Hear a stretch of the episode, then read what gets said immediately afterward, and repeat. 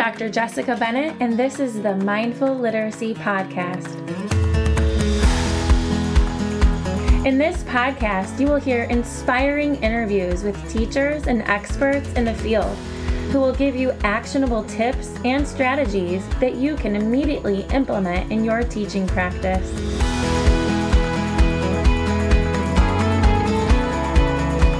In episode 5, I interviewed Ross Leighner. Ross has a master's degree from The Ohio State University in special education and is a certified international behavior analyst. He is currently teaching abroad in Sydney, Australia. Ross and I catch up and talk about the importance of leading by empowerment, partnering with teachers, organizing community, listening to experts, and placing value on being an adult learner. Ross also shares personal anecdotes of his nephew, who has Dandy Walker syndrome. If you are like Ross and are a budding leader in education, you will enjoy this interview. Well, good morning, Ross. Hello, good evening yes, from my end of the world. yes, it's been several years since I've seen you, and you moved to Australia about a year ago. Yes, um, I'm here in Sydney, Australia. Jessica said it's just been about a year. Um, enjoying life here so far. Um, I'll tell you a little bit about myself. Jessica and I had the chance to meet um, years in passing and teaching at a school for the deaf in Columbus. I studied at the Ohio State University and got my bachelor's degree in moderate to intensive special education. Um, my first job out of college, I always coin it as my first big boy job, um, was working at that deaf school. Um, I was teaching an elementary K through five unit of students with multiple disabilities. An amazing first opportunity. Um, learning to sign and use a visual modality of communication has stuck in my heart and carried a very special place of the individuals that I serve up to this day.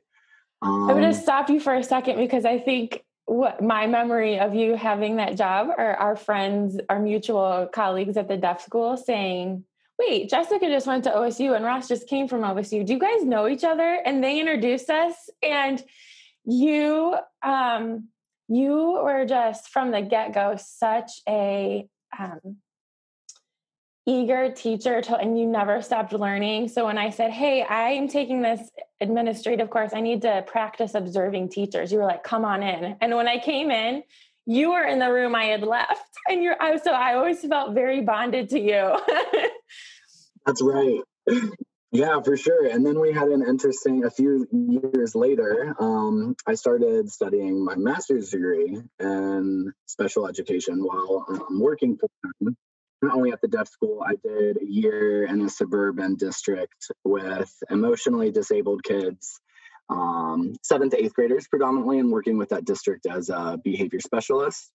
But then I started the master's program across three years because I was a um, part time student in applied behavior analysis studying under Malone. And then Jessica and I had the wonderful chance to cross paths again in graduate school together. Yeah, and you helped. You were like we. we I was um, reminding my husband, you know, preparing for this interview, and I was like, remember Ross used to come over and he would just score through hours and hours of film because we did a study at the deaf school and I needed someone who knew sign language to be an interobserver. And he would just, you would sit there and take your data and the videos. And that was a really difficult job. But I mean, our study ended up getting published and that was such a, an amazing accomplishment. Yes and you were so kind to share. Um, as you said, such an eager learner, and I always want to continue learning. So it was amazing to have an opportunity um, to work under doc students like you and Megan Miller. So, yeah, I'm always going to feel a huge connection and appreciation for you guys and the role you've served in my my development. Um, fast forward to now, Australia international education has always been something near and dear to my heart. Um, I kind of manifested coming over here to Australia, and so as a good segue um, to learn to kind of start running my own centers, um, learn to be a better leader, and also disseminate behavior analysis in a world where it's not as predominant as the United States. Um, so I'm working with a consulting agency and kind of stepping out of my comfort zone now, not working with just children, um, which I would have previously said was a specialty area for mine. Um, but at Nisonger Center, did I sp- did I tell you about Nisonger Center? No, not yet. Okay, so I, I had this after I stopped teaching. I went and worked with the Nisonger um, team, behavior support team at Ohio State, and we when I started, we had a childhood unit and then an adult unit. And towards the end of my four year career with them, those kind of merged. And I'm really happy for that learning experience too.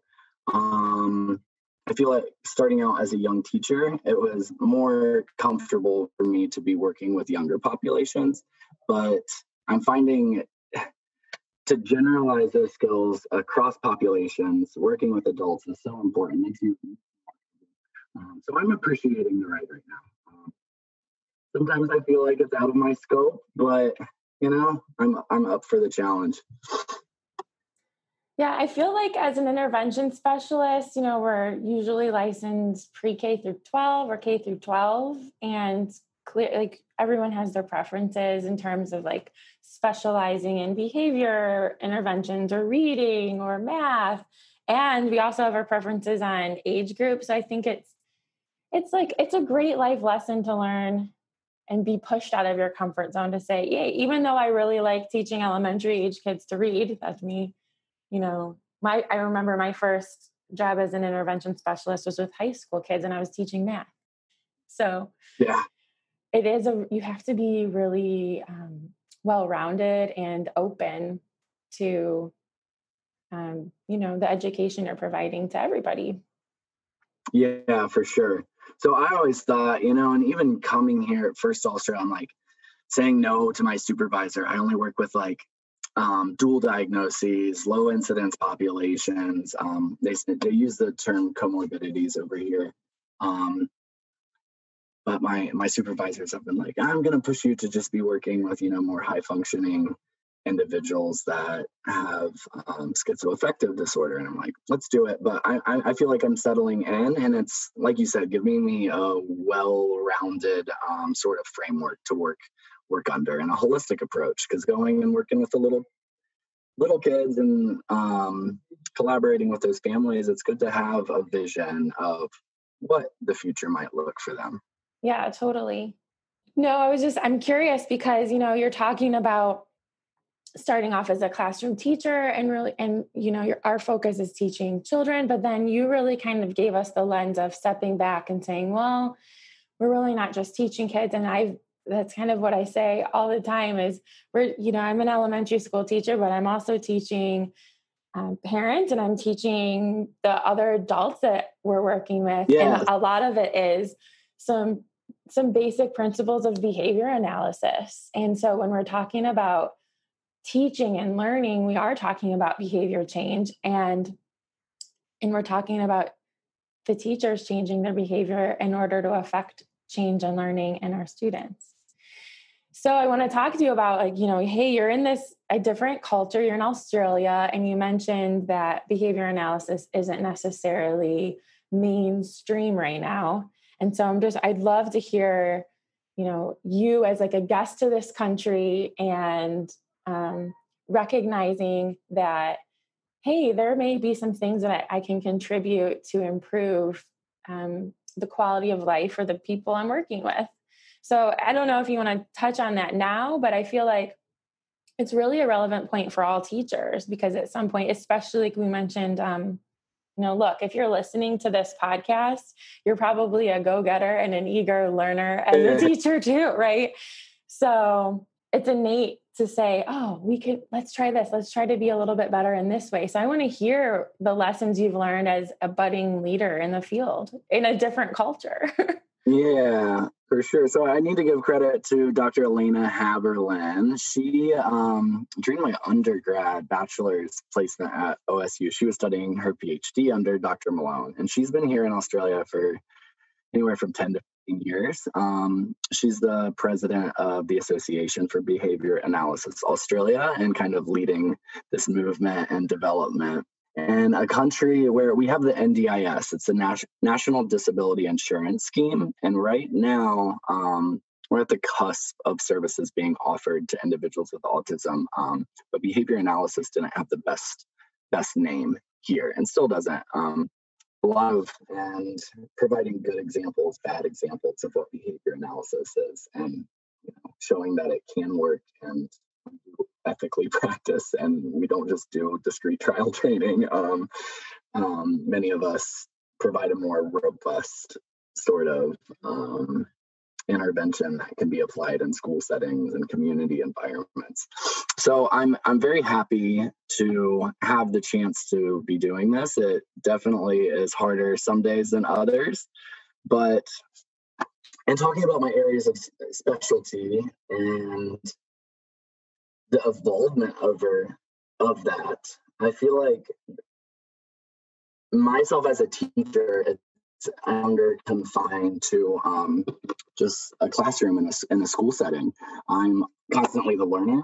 People like yourself dr dr haberlin my ceo of my company um, but then also a teacher to the caregivers, whether it be a skilled um, nursing facility that I'm working in, um, stakeholders working with you know all varieties of people and teaching them what i do and how they can improve and expand what's going on here in australia. Um, disability inclusion is not in a caliber um, i hate com- compare different cultures but there's not as many opportunities here and it's something that i'm actively trying to participate and build.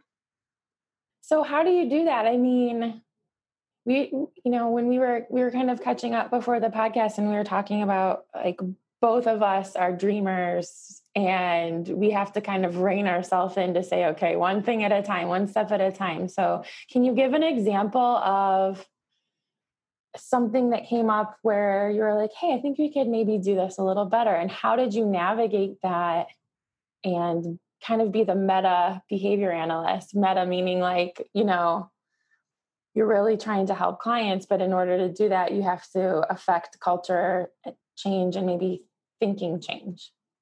Yeah i think a vague way to respond to your question um, and one of my professional development goals right now is exposing australia to more like i said earlier a robust outlook on applied behavior analysis. Um, there are some schools um, specifically providing services for autism and using ABA here and there's a lot of just discrete trial training and what I think is like an archaic way of teaching. Um, so encouraging them to develop naturalistic learning opportunities. And my way of leading is really empowering other people. They have gone through education and bachelor's degrees and studied special education. So as me as a behavior specialist stepping into your classroom, I'm I'm I'm gonna take what you're doing. You you take the reins. Um, I just have some insight to tweak things here and there. Um, and then really just working with communities as well on providing more opportunities. There's an organization, a nonprofit called Gig Buddies here, and it's not like a service service provider. Um, it's started actually from a band in the UK and they noticed that so many of their audience members were going home um, early at night, and it was because their caregivers had to have them home by a certain hour. So this individual worked on expanding those hours. Um, so slowly but surely, we're working with like NDIS to provide services to the individuals we're working with to do things like that, to pair up with a buddy that's providing just opportunities that all of us would love to go and do see a band go out to the movies. Um, of course we're at a very interesting point in time right now so we're having to get creative with all that. Um, yeah. That's great. So i'm hearing you know how important it is as a leader to really partner and stand shoulder to shoulder with people, right? And then the community piece, which is what I've been really focused on um, with a mindful literacy practice and building our our group of teachers who are focused on learning and growing together in a community, particularly with things related to literacy development and special education and mindfulness practices. Um, so, yeah, the notion of community is so important, I think. Oh, absolutely. I'm working on fine tuning right now is my um, and working with diverse communities. I have never been exposed to Maori um, populations or Aboriginal First Nations community. I read um, a journal, a scholar, er, a journal article about working with um, Maori um, families of children who have um, multiple diagnoses. And the first thing was that the email is not going to work. You need to develop that rapport of face to face interaction. Um, which I think is so incredibly important. You have to be very flexible and permeable in your opinion on where you might be practice and be aware of the work that we do. Oh, totally. So Ross, you're you're sort of cutting out a little you're cutting in and out. And Ross, you mentioned that the internet is notorious in the part where you are for being a little spotty when there's some weather. Yeah. So I just want to recap what I think I heard you say was that you are really starting to dig in and learn about Maori Maori culture and Aboriginal culture and how to um, best serve people who come from those cultures that are quite different, even from the white Australian culture, um, which is huge. You know, you, are in Australia now, but I'm sure you're well aware of the um, BIPOC movement that's going on and our social justice you know rallies that are going on um, and for very good reason. And so it's sort of like you're but that's all, and that's all over the world. Yeah um, you know there's black lives movement um, protests going on here and people of the communities out being outspoken about um, misinformation that might be being spread related to covid um, peaks and numbers and stuff so i think an important takeaway right now is to listen to the experts in different fields. You know, none of us should be um, necessarily thinking we have the end all be all answer, and we have to lean on, lean on one another. It takes a village, and people have devoted their lives to study certain things. Let's listen to. It. Can you tell me a bit more about um, mindfulness and that being a part of your nonprofit? Because one of my personal goals and something that I recently dove into is acceptance and commitment therapy. Looking at Evelyn Gould's work, and I'm reading some Dr. Russ Harris books right now. Um, but making sure that I'm practicing self care as a clinician for myself so that I can be my all for the people I'm advocating for. Yes. Yes, and yes. So the mind the notion of mindfulness, where this started for me is I started on this personal journey of self seeking in my own spirituality and my own mindfulness practice. And I worked with a yoga teacher, Susan Ashley Hunt, with Live Lightly Yoga. And um, it started off with me just doing one on one spiritual connect sessions with her. And then those ended. And I was like, wait, I'm just scratching the surface of the knowledge and practice that I need to acquire. So I ended up um, doing a 500 hour year long um, yoga teacher training course with her. And so through this journey, you know it's it always it always starts with me and myself and my inner reflection but it's leaked out into every aspect of my life through parenting through teaching through partnership through relationships. And now i'm hoping with this mindful literacy columbus through my community you know, we're still talking, you're in Australia. Hey, maybe this will have an effect on the world. Maybe we'll have mindful literacy Sydney someday. Um, I love it. But the notion is, yeah, it definitely, mindfulness definitely starts with yourself.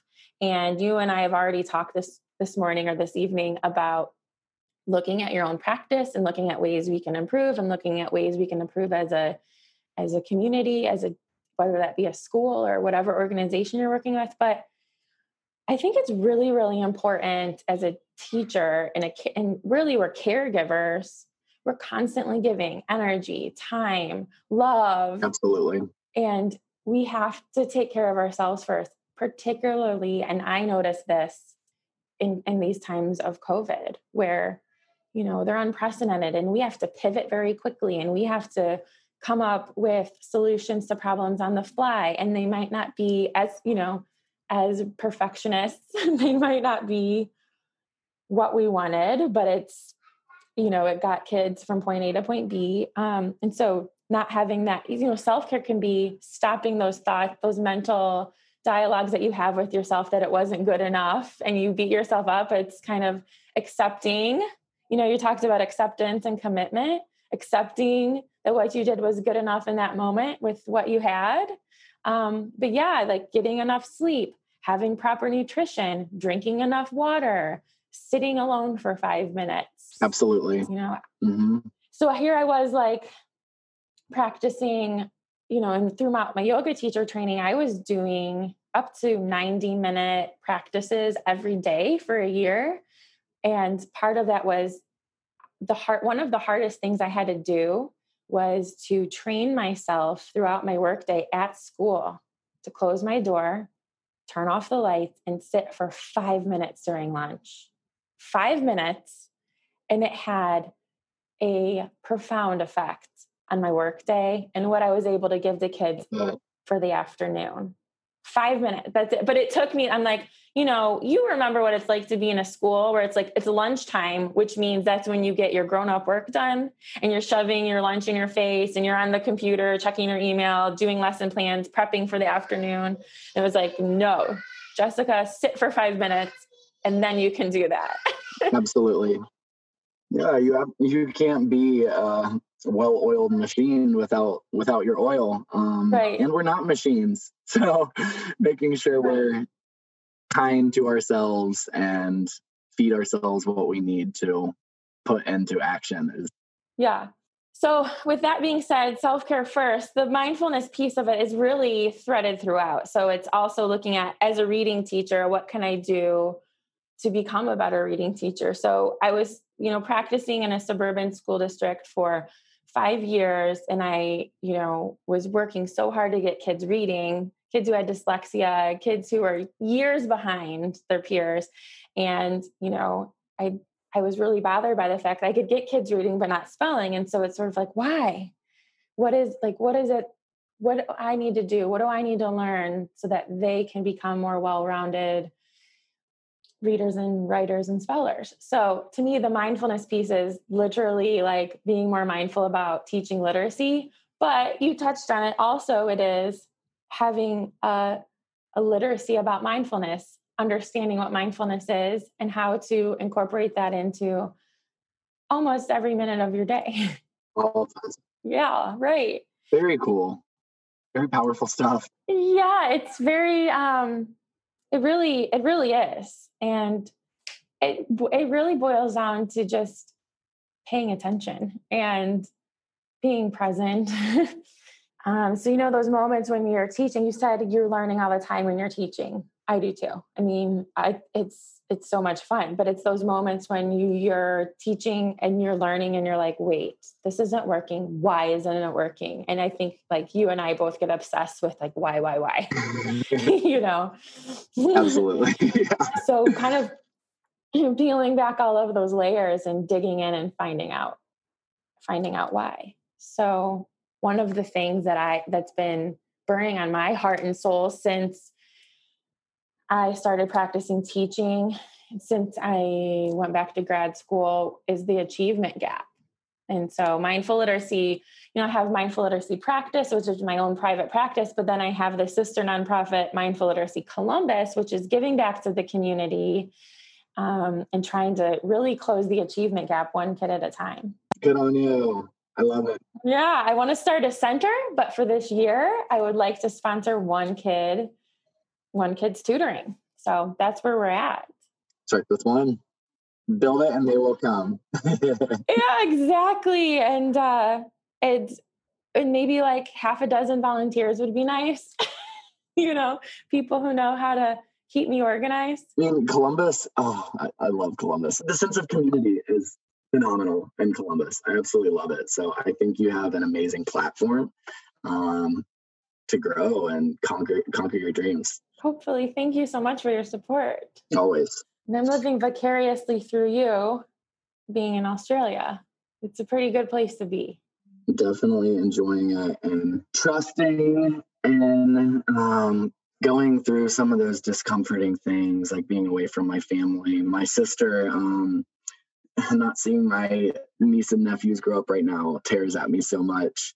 Um, my sister Shallon is also a teacher. She has her PhD in early intervention and works for uh, the school district that we both grew up in and is an administrator there. But she had a little boy, my nephew Ruby, January 1st of 2018. Sorry, 2019. So he's one years old. He was born with Dandy Walker syndrome.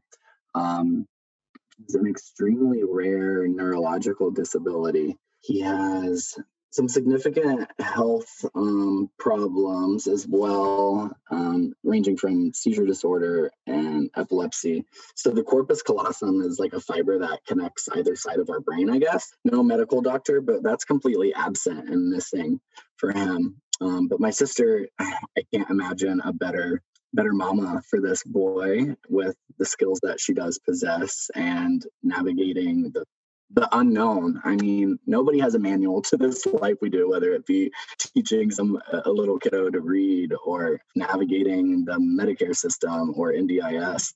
But you know, it, it takes things like being uncomfortable, find your way, and appreciating the moments that we do do progress so yeah, I, I, I live for Wrigley. He's my he's my motivation and inspiration, and lots that I do. That is so sweet. I'm I'm sure that you are a fantastic uncle, even from afar.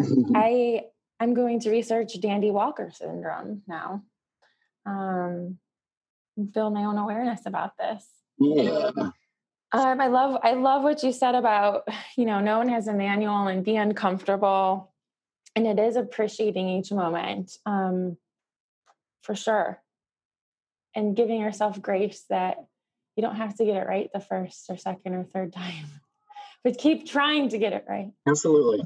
You asked me earlier like what what brings me um, joy in teaching and I, I was able to rattle off like a few things um, I really appreciate seeing learners feel valued, appreciated, and part of a team. Of course, behavioral with kids is amazing, and I can only imagine from a parent's lens how incredible that is and reinforcing to see the, that development.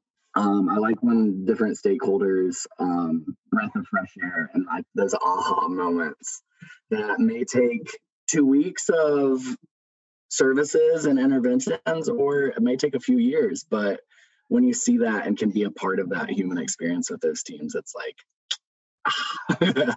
yeah, you know, we talk a lot about having growth mindset for students, you know, but I think I think adults also really need to have and I feel like it's harder for adults to have it. I feel like we're harder on ourselves a lot of times. And so um yeah, I love that. It is part of the human experience, and we all need growth mindset. So, I have a serious question for you as we wrap up here, and because I'm about to make myself some breakfast, and um, I was in Australia a couple years ago. You know, I have a good friend who lives in Victoria, and so she sends me she sends me Vegemite. So, have you become accustomed to Vegemite yet? Um, I I do like I, I like Vegemite, but um, some of my kids at the school I was working at previously, they come with Vegemite sandwiches, and it's like yes. thickly layered on there. So not to that extent. I'm I'm not full Aussie yet. I have a lot of learning. I can I can appreciate it. I like a thin spread. a thin spread. Okay, great. It's definitely an acquired taste. Yes, for sure. It's taken a little bit. Uh, for those of you who don't know, Vegemite is like a yeast extract. Yeah. Thing like it comes in a jar. It's black at like base. Yeah, it has a lot of B vitamins. So that's I eat it because I want some B vitamins, and it's pretty salty. So I like salt. Um, one last question for you. How is your husband doing? And what is he doing in Australia? What is he doing with his Eli, he's he's doing awesome. This journey has been so good for us. Um, he's such a trooper and diving into the unknown. It took a lot of coaching or convincing to let's just take this leap. He is um, doing property development and working with international um, marketing teams. So he's working in big sky rises and selling floors to people from all over the world. So he gets to see a really different um, take on Australia. Oh, fun. Yeah, corporate world, right?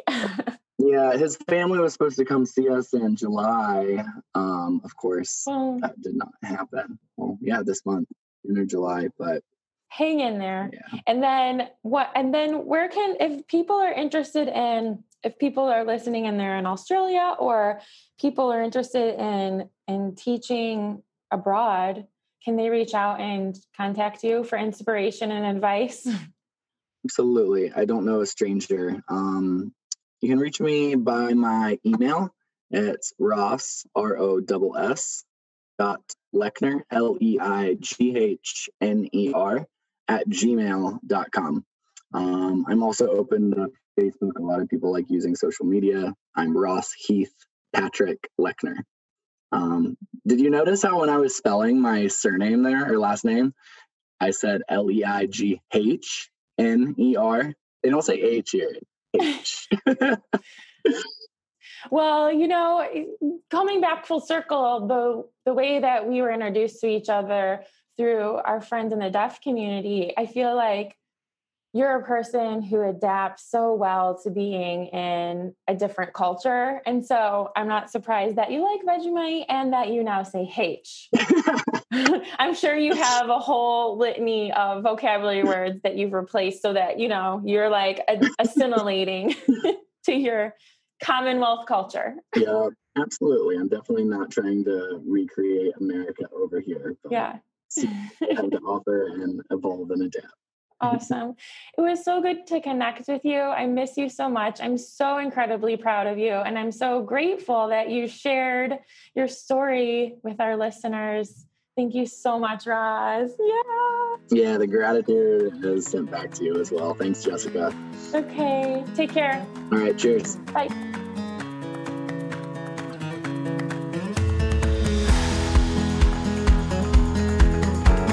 If you enjoyed this podcast, please find us on Facebook at Mindful Literacy Practice. Our Facebook page for our nonprofit is at Mindful Literacy Columbus. If you are a parent, I invite you to join our free and private group on Facebook, Mindful Literacy Parent Society. If you are a teacher, I invite you to join our free and private group on Facebook, Mindful Literacy Teacher Tribe. You can also find us on Instagram at Mindful Literacy Practice.